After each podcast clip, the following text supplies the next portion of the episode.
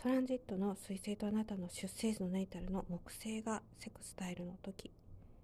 このトランジットはあなたが日々が楽しければいいというようなことではちょっと満足がいかないトランジットになりますね。ちょっとご説明しますとあなたが例えばこう周囲の人を、えー、理解する周囲の人の行動パターンを理解するっていうのもすごく大切ですが一番大切なのは何よりあなたが自分を理解すること自分と一番仲良くなる自分が一番の友達であり最大の理解者であるということを分かるっていうことが重要なんじゃないかなというふうに思いますね。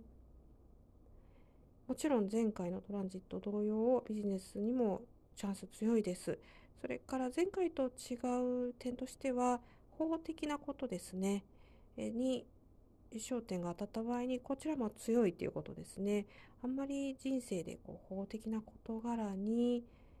えー、何かぶち当たるということはあんまりないかもしれないですけれど念のために、え、覚えておかれるのがね良いのかなというふうに思いますね。